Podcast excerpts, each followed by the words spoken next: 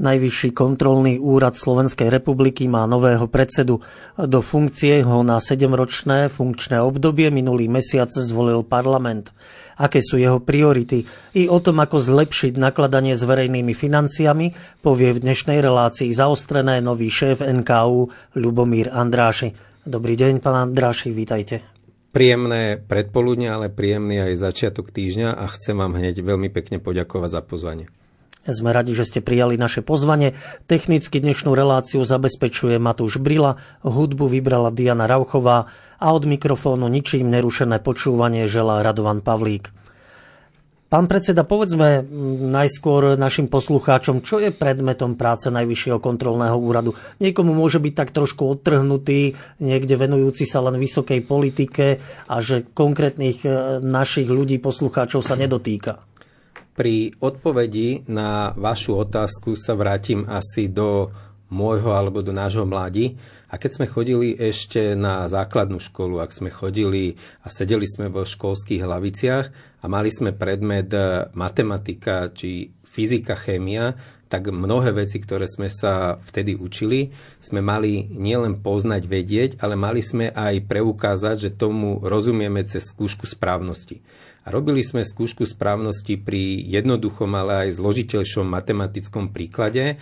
A práve takéto skúšky správnosti, odpoveď na otázku, že či jednotlivé štátne, ale aj verejné inštitúcie, či tí, ktorí nakladajú so štátnymi, európskymi alebo všeobecne poviem verejnými finančnými prostriedkami a majetkom, či to robia nielen zákonne, či to robia nielen hospodárne a efektívne, ale že či aj tie peniaze, ktoré používame napríklad na rodinnú politiku, ktoré používame na podporu školstva, na cestovanie pre seniorov zadarmo, že či tie finančné prostriedky, ktoré sme použili z toho spoločného mesca, z tej spoločnej kasy štátnej pokladne, že či tie peniaze prinášajú tie želané e- efekty, benefity, či sa naplňa ten cieľ, za akým účelom sme tieto prostriedky poskytli do jednotlivých programov, ktoré garantujú ministerstva, obce, mesta, ale častokrát aj neziskové organizácie organizácie. No aký je ten stav e, pri vašich kontrolách? Musím povedať, že asi najpozitívnejšie výsledky a nachádzanie možno malého množstva systémových nedostatkov nachádzame tam, kde sa nekopia problémy priamo zo dňa na deň, alebo kde nie je veľký kopec e, verejných prostriedkov, ale sú to menšie rozpočty, ktoré sú cieľene určené, kde aj ľudia sa zaujímajú o dianie, teda už môžete tušiť, že chcem hovoriť o miestnej samozpráve, najmä na úrovni a obci a miest často konštatujeme, že nedochádza k systémovým nedostatkom, že tie peniaze sú používané maximálne transparentne, do procesov rozhodovania o použití verejných prostriedkov sa zapája aj širšia verejnosť, či už občianske združenie, mládežnické organizácie, aj samotní občania prostredníctvom občianských aktivít, ale na druhej strane upozorňujeme na fakt, že ak máte obec, v ktorej býva 50, 80, 100 obyvateľov, tak v týchto samozprávach vy neviete vďaka rozpočtu vygenerovať dobrých, e, vysoko kvalifikovaných zamestnancov obecného úradu. Aj preto hovoríme, že je potrebná reforma verejnej správy, aj preto tvrdíme, že je potrebné zľučovať, združovať malé samozprávy do väčších celkov, aby použitie verejných e, prostriedkov verejného majetku bolo ešte lepšie.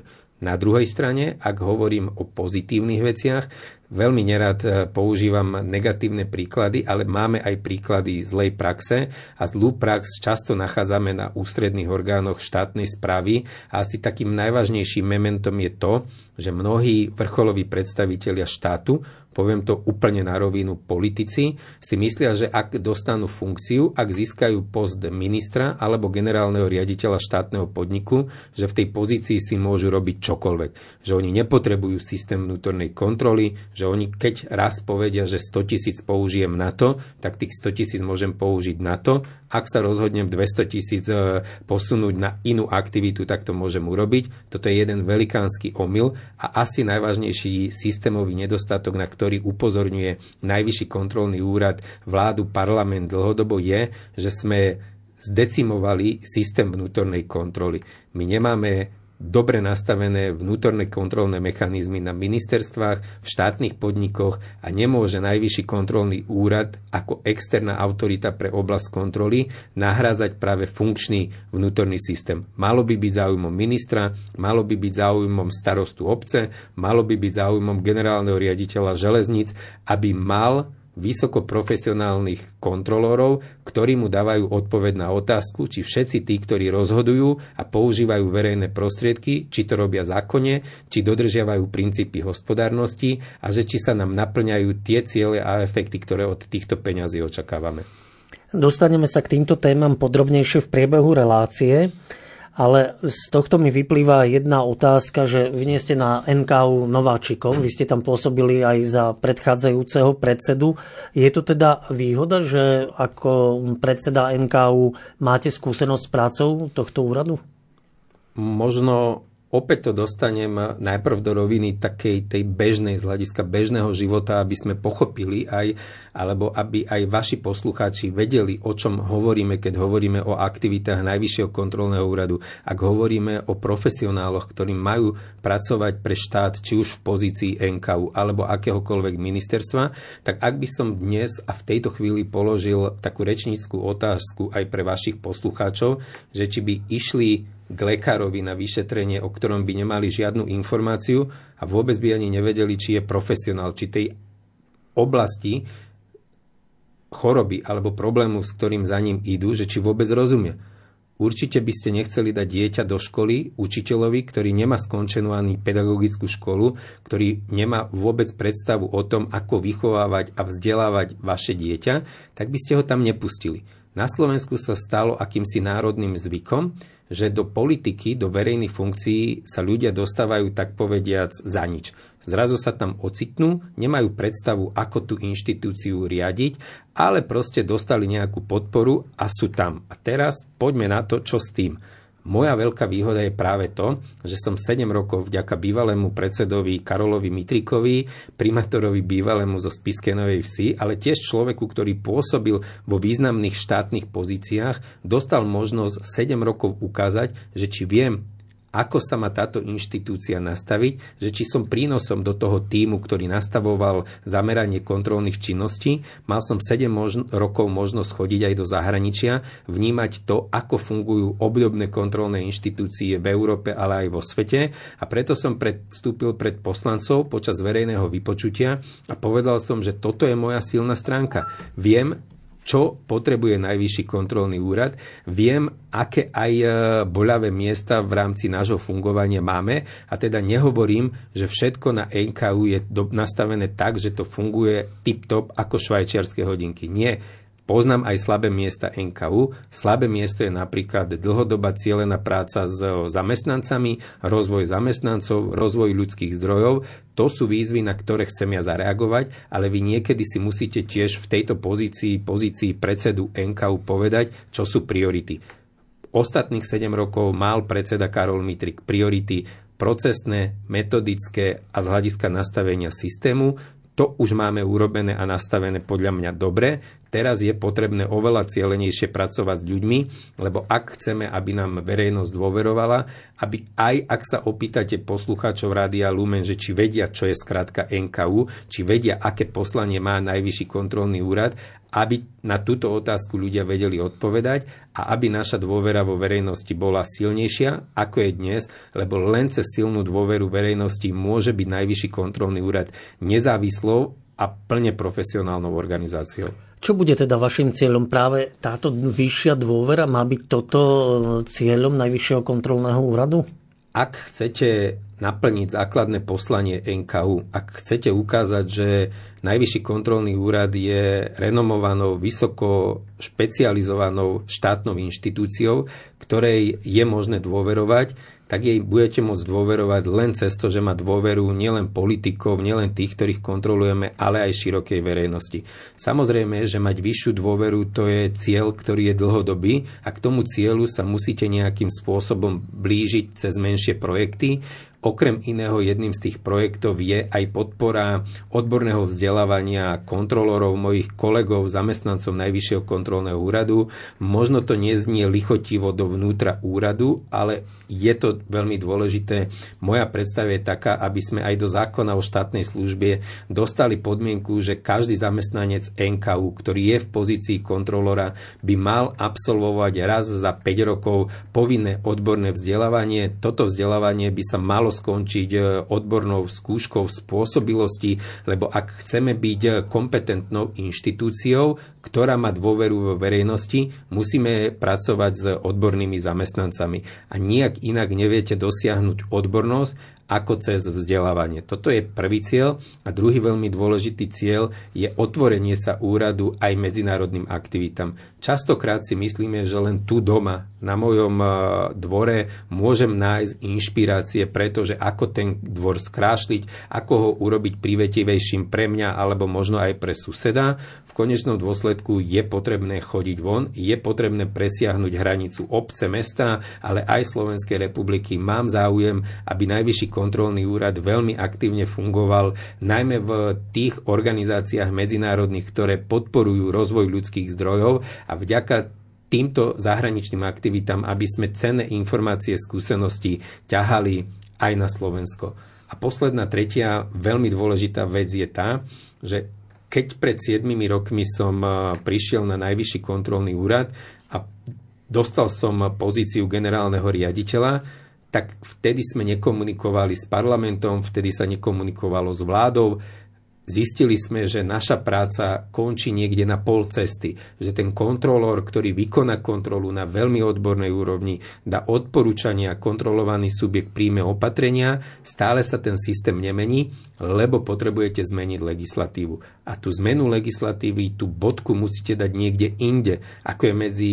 NKU a kontrolovaným subjektom. Tú bodku musia robiť poslanci Národnej rady a myslím si, že toto je tretia veľmi dôležitá výzva pre mňa, ale aj pre mojich svojich kolegov zintenzívniť komunikáciu, spoluprácu medzi Najvyšším kontrolným úradom a parlamentom, lebo ak by som mal zodpovedať na otázku, že kto je tou najvyššou kontrolnou inštitúciou v štáte, tak určite to nie je NKU, je to parlament. A parlament, pretože má takýto honos, má takúto pozíciu z hľadiska ústavnosti, mal by parlament vedieť preklápať a prenášať výsledky našej práce do zmeny legislatívy, do zmeny systému, do procesov, mal by on uzneseniami zavezovať eh, ministrov, predstaviteľov štátu k plneniu opatrení, vďaka ktorým budeme mať uistenie, nielen my na NKU, ale vďaka ktorým budeme mať verejnosť uistenie, že tí, ktorí rozhodujú o veciach verejných, rozhodujú nielen v súlade so zákonom, ale aj v súlade s princípmi hospodárnosti, efektívnosti a účelnosti.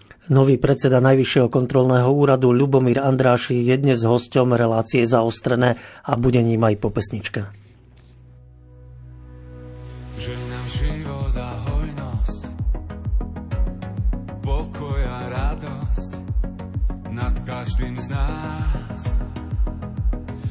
Všetkých chvíľ. Splnenú nádej. Cieľ a skvelú budúcnosť.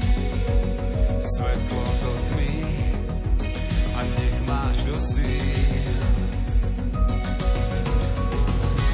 Vieš milovať a odpúšťať. S čistým srdcom kráčať Uzdravený na duši a na tele od tvojich rán. Nech ťa žehná Pán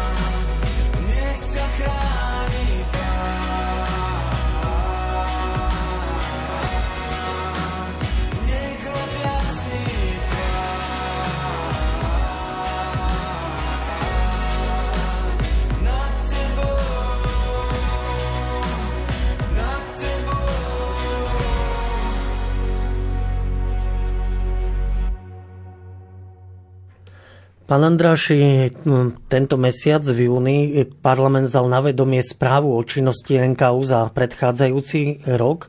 Tak ak by ste mohli priblížiť, na aké kontroly ste sa zamerali v tom uplynulom roku? Možno začnem v tejto chvíli číslami.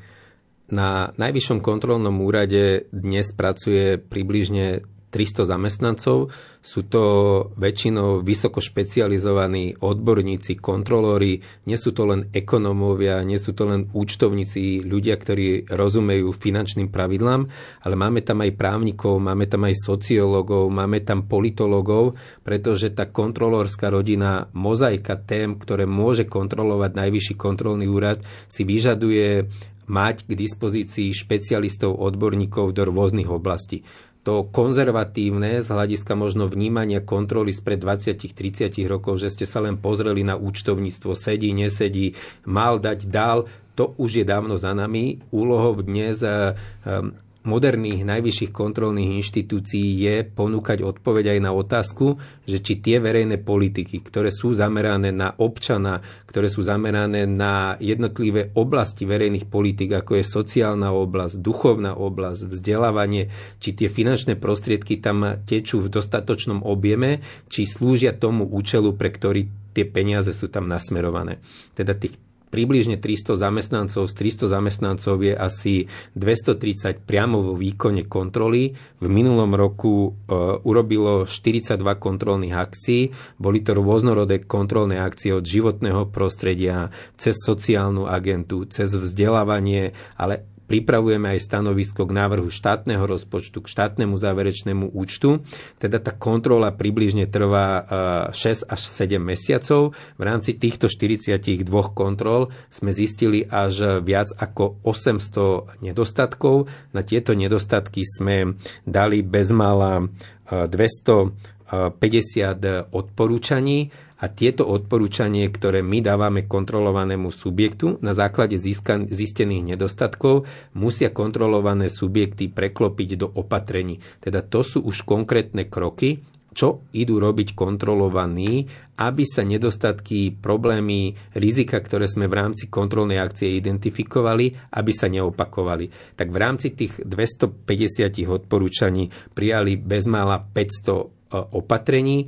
My v rámci našich kontrolných aktivít kontrolujeme aj te, tieto opatrenia, aby sa nestalo, že kontrolovaný vám povie a prijal som týchto 10 opatrení, budem robiť lepšie verejné obstarávanie, príjmem troch právnikov, aby som mal istotu, že zmluvy, ktoré podpisujeme, sú výhodné pre nás, nie pre tú stranu dodávateľa, tak v rámci našej kontrolnej aktivity kontrolujeme aj účinnosť e, týchto opatrení. Teda takto možno pohľad na NKU, na národnú kontrolu v číslach.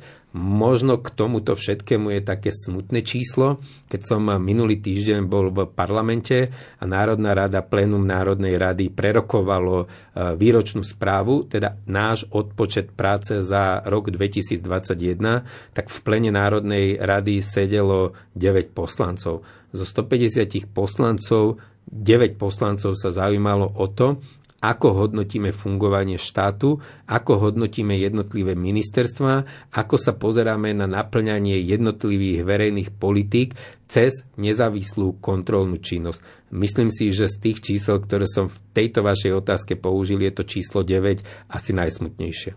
Pán Andráši, o čo ide pri tých pochybeniach? To sú pochybenia v súvislosti s dodržiavaním zákona alebo nižších noriem?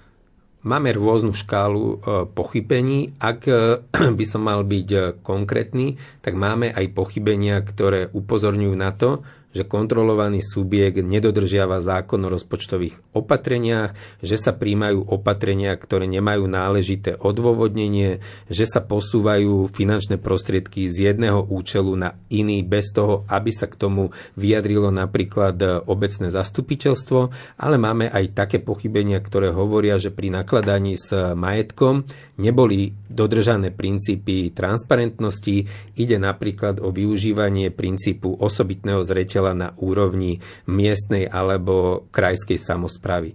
Ale potom máme aj také zistenia, kde hodnotíme verejné politiky, kde robíme výkonnostné kontroly, ktorými ponúkame odpoveď na otázku, že či funguje dobre systém, že či sú dobre rozdelené kompetencie, či máme jasného nositeľa tej alebo inej aktivity, ktorú má realizovať k občanom štát, ale tiež sa pozeráme na to, či sa dodržali e, merateľné ukazovatele, či už v oblasti životného prostredia, ochrany, pitnej vody, alebo aj z hľadiska dosahovania cieľov riešenia e, marginalizovaných rómskych e, komunít.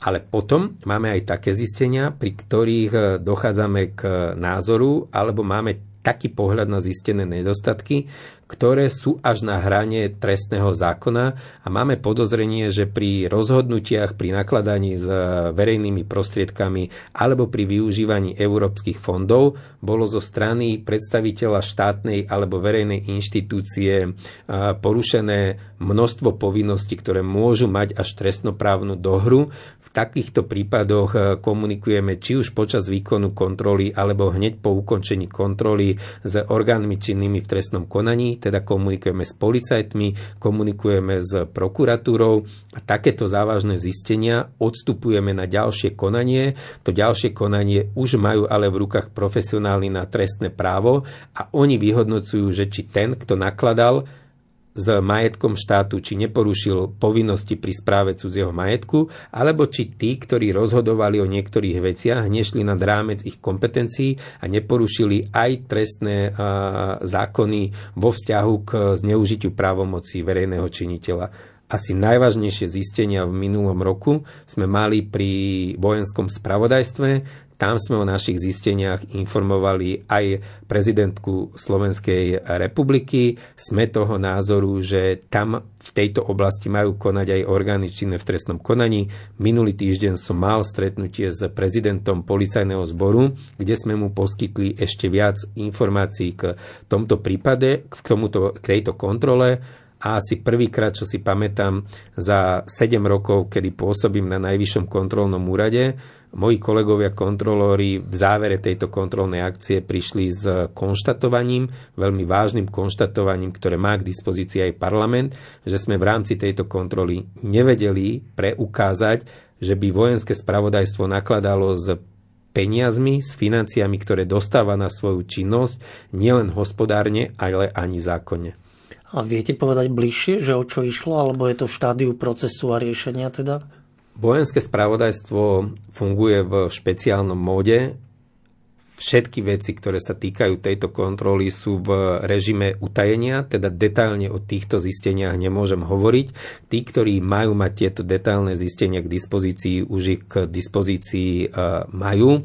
Čo je ale veľmi dôležité, môžem určite e, vašim poslucháčom povedať, že naše zistenia, naše podozrenie na porušovanie zákona aj s možnou trestnoprávnou dohrou súvisí s tým predchádzajúcim vedením vojenského spravodajstva, teda nie s vedením tejto inštitúcie, ktoré je tam dnes za účinkovania ministra obrany Jaroslava Naďa a súvisia s využívaním verejných prostriedkov, ktoré spravodajstvo dostáva zo štátneho rozpočtu aj na mnohé majetkové operácie. Teda z tohto hľadiska sme tam identifikovali množstvo podozrení na nezákonné konanie. Aj z tohto dôvodu sme to odstúpili orgánom činným v trestnom konaní a ja verím, že práve policajti aj s dozorujúcim prokurátorom spracujú naše podanie do štádia, že bude môcť byť vznesené obvinenie voči tým, ktorí v minulosti pôsobili v kľúčových manažerských pozíciách vojenského spravodajstva. Aby to bolo jasné, teda týka sa to volebného obdobia do roku 2020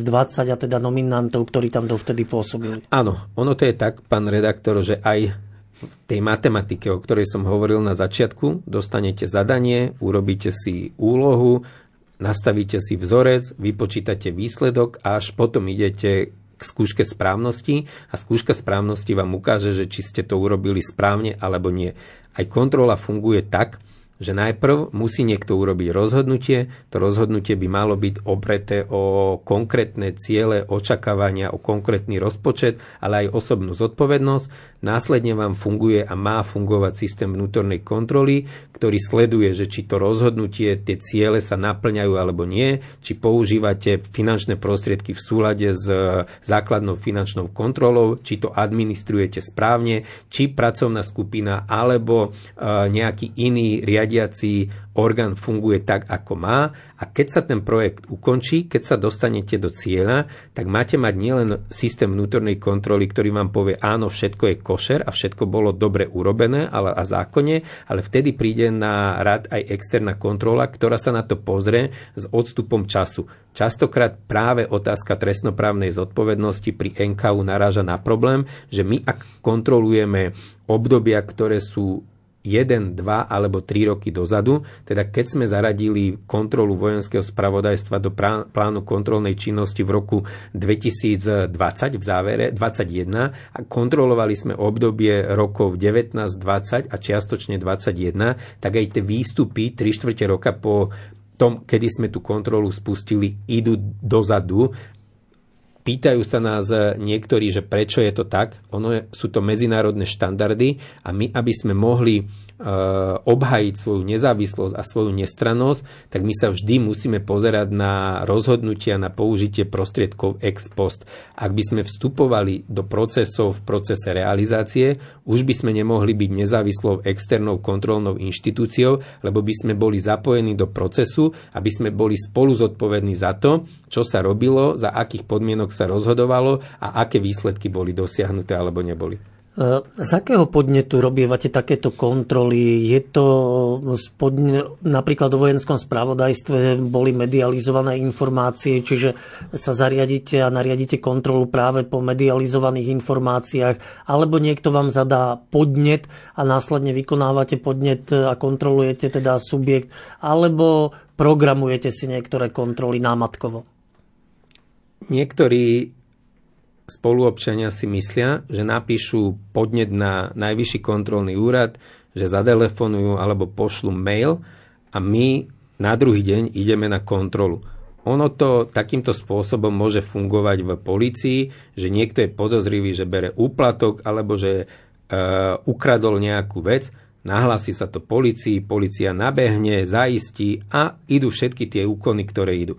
Keďže hovorím, že kontrola je proces, ktorý je súčasťou riadenia a manažovania či už štátnych, ale aj súkromných spoločností, kontrola je dlhodobo plánovaná a musí vychádzať z veľmi sofistikovaných podkladov, najmä ak hovoríme o 21. storočí. Preto ak by ste chceli poznať proces plánovania, tak by sme museli mať jednu samostatnú reláciu. Nechcem hovoriť detálne, ale dnes napríklad sme v polovičke procesu plánovania kontrolných akcií pre rok 2023. Celý tento proces sa začal ešte v minulom roku, teda v roku 2021, kedy v priebehu mesiacov október, november, december definujú naši analytici, definujeme na základe dát, ktoré máme k dispozícii, ale aj poznatkov z kontrolnej akcie ale aj vďaka podnetom, ktorým dostávame od občanov, rizikové oblasti a v týchto rizikových oblastiach si definujeme významnosť. Či je to finančná, systémová, majetková, ako, akákoľvek, musíte vedieť, prečo má zmysel do tejto kontroly ísť. Aj preto väčšina našich kontrol končí vážnymi zisteniami, lebo chodíme do tých oblastí, ktoré považujeme za rizikové problematické, nekontrolujeme tie verejné politiky, tie oblasti alebo tie inštitúcie, kde vidíme, že to funguje štandardne a funguje tam systém vnútornej kontroly. Na základe tohto strategického zamerania kolegovia kontrolóri už priamo v rámci výkonu kontroly pripravujú témy kontrolných akcií, kde tie rizika rozpracujú na drobné a popíšu, že ktoré segmenty tej kontrolovanej oblasti sú podľa nich najrizikovejšie, kde vidíme najviac problémov zákonných, hospodárnosti, efektívnosti alebo čohokoľvek, čo súvisí s využívaním verejných prostriedkov a majetku. Minulý týždeň sme mali práve plánovaciu radu, ktorá je zložená nielen z vysoko profesionalizovaných pracovníkov NKU, ale aj z externého prostredia. Voláme tam odborníkov pre oblasť napríklad dopravu, zdravotníctvo a bezpečnosť a diskutujeme tieto témy. Tie témy sú spripomienkované, tie pripomienky sú kontrolórmi zapracované a do polovičky oktobra máme spracované projekty kontrolných akcií. Tie projekty opäť prechádzajú odborným posúdením a keď prejdú odborným posúdením, sú v decembri zaradené do plánu kontrolnej činnosti a z tých, ako som vám hovoril, približne 230 zamestnancov NKU v decembri vieme, že 210 až 215 budú na 100% vyťažení v roku 2023 týmito kontrolnými akciami. Tieto kontroly zverejníme a každý, kto riadi štátnu inštitúciu, štátny podnik alebo je starostom v mestskej časti alebo v obci či primátorom mesta, vie, že keď prídeme na kontrolu, mu presne popíšeme, prečo ideme na túto kontrolu, kde sme identifikovali rizika, prečo bol práve on vybraný do tej kontrolnej akcie, ktorú vykonávame a očakávame maximálnu súčinnosť od kontrolovaného subjektu. Kontroly bežia z pravidla 6 až 9 mesiacov, teda keď si všetko toto napočítate, tak vidíte, že manažovanie, príprava kontrolnej akcie si vyžaduje naozaj veľmi silnú odbornú spôsobilosť, veľmi veľa vedomostí a aj preto pri niektorých kontrolných akciách, ktoré sú komplikované, napríklad ako bola kontrola Slovenského pozemkového fondu, si prizávame experta z externého prostredia, lebo aj my potrebujeme mať uistenie, že nie len pohľad kontrolórsky, ale aj ten odborný spolu ladí a ten výstup, ktorý poskytneme verejnosti prostredníctvom protokolu alebo správy z výsledku kontrolnej akcie, nestojí len na dodržaní všetkých kontrolórskych štandardov, ale zodpoveda aj súčasnému vnímaniu tej agendy vo vzťahu k odbornosti.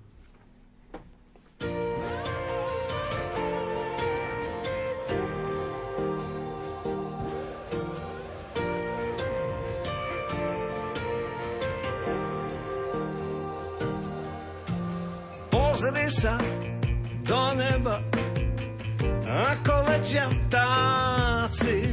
Ako to, že vždy vedia, kadiaľ majú ísť. Domov vždy doletia, vyviaznú s bleskou hromov. A tak pozri sa do neba, môže sa ti to zísť. Každý krok je lepší ako len tak stáť. Keď nevieš ďal ďalej, tak sa vráť. Vtáci vedia, že nič nie je náhodou, len sa nechať unášať prírodou. A tak sa nechávam unášať prírodou. Keď si nás prudký vietor podá,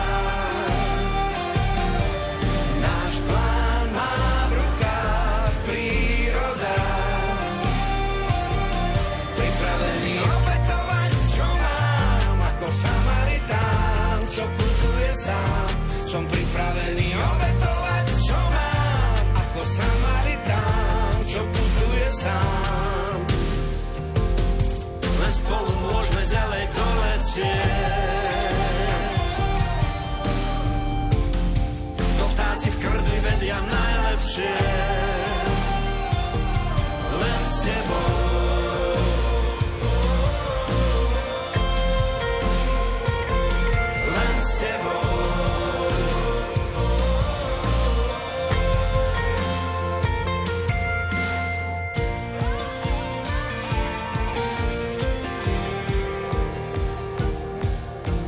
Premýšľam, aj keď netreba, ako nás vidia vtáci. Či majú aj oni nám, čo to závidieť. Spletí lások a rozchodov, anténa blesko s vodou. A či môžu sponad oblakov, čo si pekné uvidieť každý z nás je lepší ako to, čo hrá. Stačí čo si malé ľudské a hneď to vzdá. Vtáci vedia, že nič nie je náhodou, len sa nechať unášať prírodou. A tak sa nechávam unášať prírodou. keď si nás prudký vietor podá.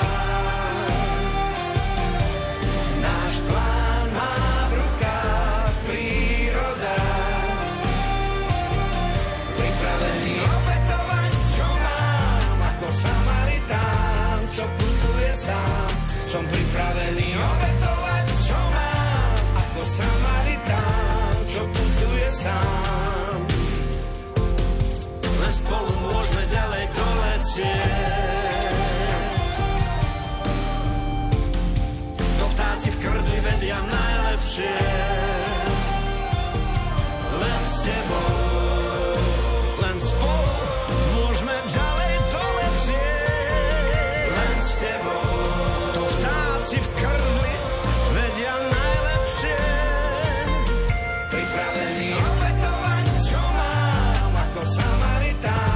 Čo putuje sám. Som pripravený obetovať, čo mám, ako Samaritán, čo putuje sám. Len s tebou. E, Pán Andráši, dá sa povedať, že za chybami, ktoré odhalí NKU, je napríklad aj korupcia?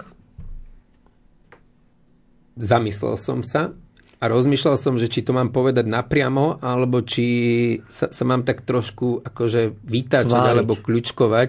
Ale ja vám to poviem eh, na rovinu, pretože si to zaslúžite, pán redaktor, nielen vy, lebo sa poznáme dlhodobo, ale určite si si to zaslúžia vaši poslucháči. Áno, je za tým korupcia. Aj tak povediac ochromenie a zdegradovanie celého systému vnútornej kontroly je nielen z môjho osobného pohľadu, ale aj na základe názoru mojich kolegov kontrolorov výsledkom cieleného procesu, ktorým sa majú oslabovať vnútorné kontrolné systémy. Ak ste v pozícii ministra a máte kamaráta, ktorému chcete dohodiť zákazku za 50 alebo 100 miliónov eur a dáte pokyn, aby to bolo urobené tak, že to dostal ten váš kamarát, tak asi tam nepošlete vnútornú kontrolu, pretože by odhalila chyby a nedostatky, ktoré sa pri tejto zákazke udiali a v konečnom dôsledku by ste si vy museli zodpovedať, prečo sa to udialo a vy by ste potom museli niesť zodpovednosť.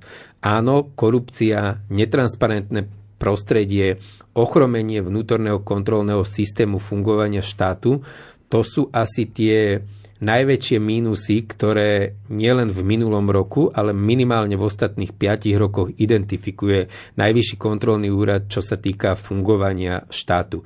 Ak nebudeme mať nastavené dobre systémy vnútornej kontroly, ak nezachytíme nedostatky, problémy v procese prípravy výkonu a aj doťahovania tých projektov do úspešného konca, tak Najvyšší kontrolný úrad už bude potom môcť len konštatovať, čo zle sa udialo a aj s odporúčaním, ako sa poučiť, aby sa to neopakovalo v budúcnosti, ale ak nebudeme mať na pozíciách, na miestach ministrov, štátnych tajomníkov, ak tí, ktorí vedú štátne podniky, nebudú mať na prvom mieste verejný záujem, ak nebudú konať a rozmýšľať, že ale zajtra tu ja už nemusím byť a príde tu niekto iný a to môže odkontrolovať a ten môže zistiť práve tie čierne diery, práve tie nedostatky, ktoré zatváraním mojich očí sa udiali, lebo som potreboval pomoc kamarátovi, tak potom verejnosť nebude mať dôveru k fungovaniu štátnych inštitúcií, nebude dôverovať nielen politikom na najvyššej, ale aj na komunálnej úrovni. A preto ja som vnútorne presvedčený, pán redaktor, ak si budeme hovoriť veci na rovinu, ak budeme upozorňovať, že takýto systém podporuje korupciu, podporuje netransparentnosť a treba ho zmeniť, a ak ho nebudeme aj s hlasným hlasom NKU meniť a aj zásluhou poslancov, lebo tí majú všetko v rukách, tí menia zákony, tí menia legislatívu, tak verejnosť nebude mať pocit, že naša krajina je spravovaná dobre, že v našej krajine, ak sa narazí na problém korupcie, ak niekto chce zneužiť systém a chce z neho napríklad ukradnúť 100, 200 tisíc alebo milión, takže sa na ňo príde. A keď sa na ňo príde, takže bude braný na zodpovednosť veľmi rýchlo. A nie, že sa budeme tváriť 2-3 roky, že máme nejaké procesné nedostatky a že bol nasnímaný pri preberaní úplatku kamerou, ktorá nemala nejaký certifikát a preto záznam, ktorý jednoznačne usvedčuje toho človeka, že kradol, tak ten záznam nemôžeme použiť na súde, pretože nesplňal nejaký srandovný certifikát. Ak by som ho videl ja, mojimi očami, moje oči nepotrebujú žiadny certifikát. Ak však máme kameru, ktorá jednoznačne preukazuje, že ten človek bere úplatok, tak takéto procesy by mali byť riešené našimi súdmi veľmi rýchlo a nemali by sme naskočiť advokátom, ktorí častokrát v procesoch nezdôvodňujú, že ten človek nekradol, lebo vedia, že sa to nedá obhájiť, pretože tá kamera je usvedčujúci dôkaz, ale nájdu si 10 procesných chýb a procesných nedostatkov, prečo vlastne sa máme tváriť, že k tomuto skutku nikdy nedošlo, lebo ten skutok bol zaznamenaný prostriedkom, ktorý nemá e, certifikáciu, alebo ktorému certifikácia e, vypršala pred 5 dňami. Pán predseda, korupcia môže byť osobným zlyhaním, ale vy keď hovoríte o chýbajúcej kontrole, to skôr naznačuje, že to je systémové zlyhanie asi by bolo e, veľmi zlé, ak by som povedal, že všade tam, kde sa nájde korupcia alebo kde bol porušený zákon a došlo k spáchaniu trestného činu, že je to chyba systému. Áno, treba vychádzať z toho, že individuálne zlyhania sú individuálne zlyhania a pri individuálnych zlyhaniach treba poukázať na toho, kto zlyhal, kto urobil e, vec nečestne alebo kto porušil zákon a toho človeka treba brať na zodpovednosť alebo zamestnanca, či už štátneho podniku alebo samozprávnej inštitúcie. Na druhej strane máte ale nedostatky, ktoré odhalil aj Najvyšší kontrolný úrad a to nie sú už nedostatky, ktoré by hovorili o e, individuálnom zlyhaní a teda nie je problém systému, ale o systémových nedostatkoch. My máme presne nastavené kritériá a pravidlá aj z hľadiska významnosti, z hľadiska vážnosti tých našich zistení a aj percentuálneho vyjadrenia vo vzťahu k celkovému objemu kontrolovanej problematiky, kedy ešte môžeme konštatovať, že toto je problémom individuálneho zlyhania, kedy zodpovednosť za tie tie nedostatky má nie z Jano, Fero alebo Miška a kedy už to nie je o tých troch ľuďoch, o ktorých som povedal, ale už je to problém systému. A takto sme napríklad konštatovali pred šiestimi rokmi, keď sme ukončili druhú kontrolu na PPAčke, pôdohospodárskej platobnej agentúre, že na základe výsledkov našej kontroly, na základe toho, že keď sme preverili jednotlivé výzvy, keď sme sa pozreli na to, ako je nastavený systém vyhlasovania e, projektov, ako je nastavený systém hodnotenia projektov, uzatvárania zmluv, tak sme prišli k záveru, že systém fungovania PPA podporuje existenciu korupčného prostredia a preto je potrebné celý tento systém zmeniť. Nemôžeme vymeniť len jedného generálneho riaditeľa alebo dvoch zamestnancov PPAčky, ktorí zodpovedajú napríklad za systém hodnotenia kvality, lebo celé to fungovanie od vnútorného systému e, kontroly až cez manažovanie, riadenie, cez kontrolu poskytnutia finančných prostriedkov po podpisovanie zmluv sme tam našli toľko nedostatkov, že sme upozornili na systémový nedostatok.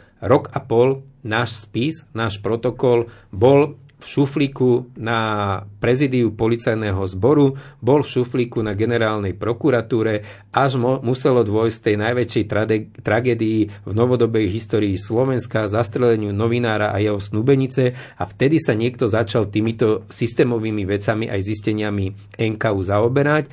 A stále ale e, máme pocit, že sú inštitúcie, kde je problém e, systému, Takto sme napríklad popísali problém na e, Slovenskom pozemkovom fonde, takto sme v minulosti popísali situáciu na Národnej diálničnej spoločnosti, že tam to už nie je o probléme jednotlivca, ale tam je to o probléme toho, ako je tá organizácia nastavená. A keď sa neurobia vo fungovaní organizácie systémové zmeny, tak tie nedostatky, ktoré súvisia aj s možnou korupciou a trestnoprávnosťou, sa budú opakovať niekedy vo väčšom intervale alebo v dlhšom intervale a niekedy v kratšom.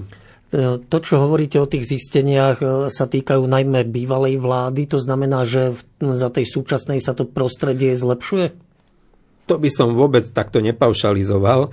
Treba povedať, že mnohí smerujú takú, ja to berem aj zdravú kritiku voči NKU, že sa venujeme tomu, čo bolo a venujeme sa tej predchádzajúcej vláde. Spravidla to smeruje od tých, ktorí sú zodpovední aj za kritické pohľady NKU na to, ako štát fungoval za ich učankovania a za ich zodpovednosti. Len tak, ako som pred eh, možno 15 minútami vysvetloval vám, pán redaktor, aj vašim poslucháčom, ako je nastavený systém práce NKU, tak my práve v tomto roku už vykonávame kontroly, v rámci ktorých nám to kontrolované obdobie spada do rokov 2000, 2021 a aj 2022. Teda to, čo budeme ponúkať, napríklad pohľad na uh, spoločnosť Javis, ako sa vyraďujú bloky jadrovej elektrárne, ako sú používané na to vyraďovanie jaslovských bohuníc veľké verejné, ale aj európske prostriedky, ako sa napríklad zmenilo riadenie v Národnej diálničnej spoločnosti, ako sa nastavil nový systém fungovania PPAčky. To všetko sú kontroly, ktoré v týchto dňoch bežia, ktoré sú pred ukončením a v rámci týchto kontrol a popísania aj možno zásadných zistení, ktoré tam budeme mať, to už nebude súvisieť s tými, ktorí tu boli do roku 2020, ale zodpovednosť za tieto nedostatky, ktoré tam identifikujeme a popíšeme, bude už aj na predstaviteľoch, ktoré, ktorí vzýšli z parlamentných volieb v roku 2020. Hovorili sme najmä o prehreškoch štátu alebo štátnych firiem. To znamená, že samozprávy sú lepším hospodárom s verejnými financiami ako štát? Nájdete prehrešky aj v samozprave, ale tam to nemôžeme tiež paušalizovať. A ak hovoríme o 15-16 ústredných orgánoch štátu, o ministerstva, ktorí sú nositeľmi verejných politik, ktoré pracujú s niekoľko miliónovými, ak nie miliardovými rozpočtami, tak tieto inštitúcie musia byť v pozornosti také inštitúcie, ako je Národná autorita pre oblasť externej kontroly, ako je NKU.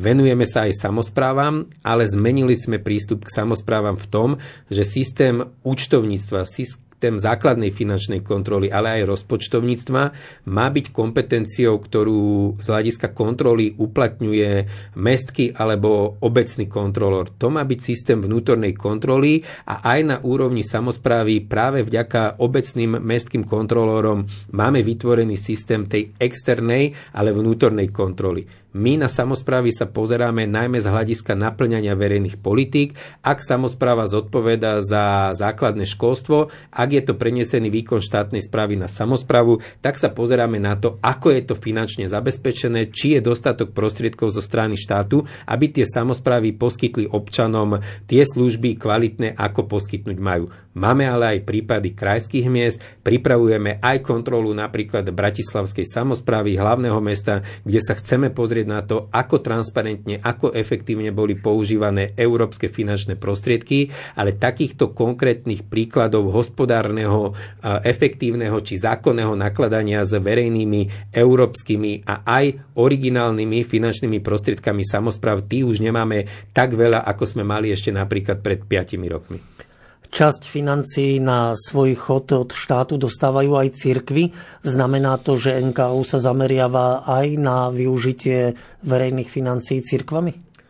Samozrejme, že aj cirkvy by sme mohli skontrolovať, ale opäť je dôležité, pán redaktor, odpovedať si na otázku, aké rizika vidíme pri využívaní tých alebo iných verejných prostriedkov v tých alebo iných inštitúciách. Ak si vezmete, že gro finančných prostriedkov, ktoré dostávajú církvy na, od štátu, zo štátneho rozpočtu, smerujú do oblasti e, ľudí, teda na mzdové ohodnotenie tých, ktorí e, pôsobia vo vzťahu k verejnosti, k veriacim, ktorí sa tak povediať aj starajú o ten duchovný rozvoj či už jednotlivca alebo celej spoločnosti, tak ak gro finančných prostriedkov smeruje práve na tento mzdový balík, tak asi tie rizika z hľadiska použitia nezákonného alebo spreneverenia prostriedkov je minimálny a pri práve pohľade na rizika a významnosť tých rizik zatiaľ nám cirkevné organizácie do hľadačika nespadli. Možno sa ale pozrieme na to, ako štát má nastavenú koncepciu financovania cirkví, že či tie svoje ciele, ktoré v tejto oblasti má, či aj naplňa, Predmetom kontroly bude napríklad ministerstvo kultúry, ale aby sme vedeli urobiť prepojený systém, teda aj, že či tie církvy naplňajú a majú možnosti naplňania tých strategických cieľov zadefinovaných štátom, tak sa musíme pozrieť aj na fungovanie priamo dole, teda tých jednotlivých církevných organizácií. A možno ak by sme takúto kontrolu zaradili do plánu kontrolnej činnosti, tak určite by sme preverili, že či tí, ktorí nakladajú so štátnymi prostriedkami, ktoré tečú do církevných organizácií, či, čo, či dodržiavajú zákony, či funguje základná finančná kontrola, či funguje kontrola použitia prostriedkov aj v rámci tej cirkevnej organizácie, ktorá tie peniaze dostala, ale v napojení na to, čo štát v oblasti podporí cirkvi alebo podporí aj oblasti, ktorá je častokrát veľmi podhodnocovaná a to je oblasť duchovná, že či naplňa tie ciele, ktoré má, alebo necháme celú spoločnosť na samovývoj a každý nech si robí, čo chce, ale to je začiatok konca pre fungovania pre fungovanie akejkoľvek spoločnosti, aj spoločnosti, ktorá je moderná a ktorá je v 21. storočí, ktorá je ovplyvňovaná množstvom iných vedľajších vplyvov a najmä informačnými technológiami, ktoré dnes v spoločnosti máme. To bol predseda Najvyššieho kontrolného úradu Slovenskej republiky Ľubomír Andrášik. Pán predseda, ďakujem veľmi pekne, že ste prišli diskutovať do Rádia Lumen. Ja veľmi pekne ďakujem za pozvanie a verím, že aspoň časť toho, čo som povedal, bola časť pochopiteľná a že vaši poslucháči teda majú lepšiu predstavu o tom, čo je poslaním, tým základným poslaním Najvyššieho kontrolného úradu. Ešte raz veľmi pekne ďakujem a želám vám príjemný celý týždeň. Technicky dnešnú reláciu zabezpečoval Matúš Brila, hudbu vybrala Diana Rauchová a dobrú chuť k obedu a pokojné počúvanie praje všetkým poslucháčom od mikrofónu Radovan Pavlík. Nechaj stromy, nech si rastú, nemusí byť všetko z plastu. Ako buky za svojím stáť chceme, každý z nás je bodyguardom zeme kyslý úsmev v kyslom daždi. Rozhodnúť sa musí každý, kvapky vody ako perly v dlani. Pýtajú sa, či chceme chrániť. Každý z nás je pozvaný. Hej, hej, hej, ja s mojím parťákom svet v